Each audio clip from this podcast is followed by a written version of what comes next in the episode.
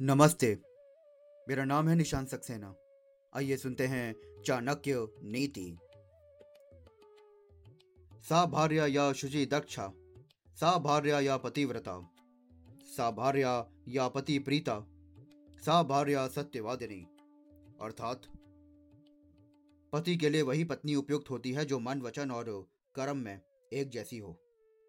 अपने कार्यों में निपुण हो और इसके साथ ही वो अपने पति से प्रेम रखने वाली तथा सत्य बोलने वाली होनी चाहिए। ऐसी स्त्री को ही श्रेष्ठ पत्नी माना जा सकता है। आचार्य ने आदर्श पत्नी के गुणों की चर्चा करते हुए यह भी संकेत किया है कि पति को कैसा होना चाहिए। हम ये तो चाहते हैं कि पत्नी पति से कुछ ना छुपाए, लेकिन पत्नी से रहस्यों को छुपाना हम अपना अधिकार मानते हैं।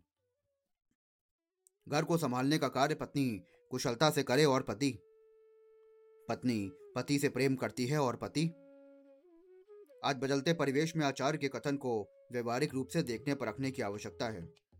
ये बातें दोनों के लिए ही एक समान है। धन्यवाद।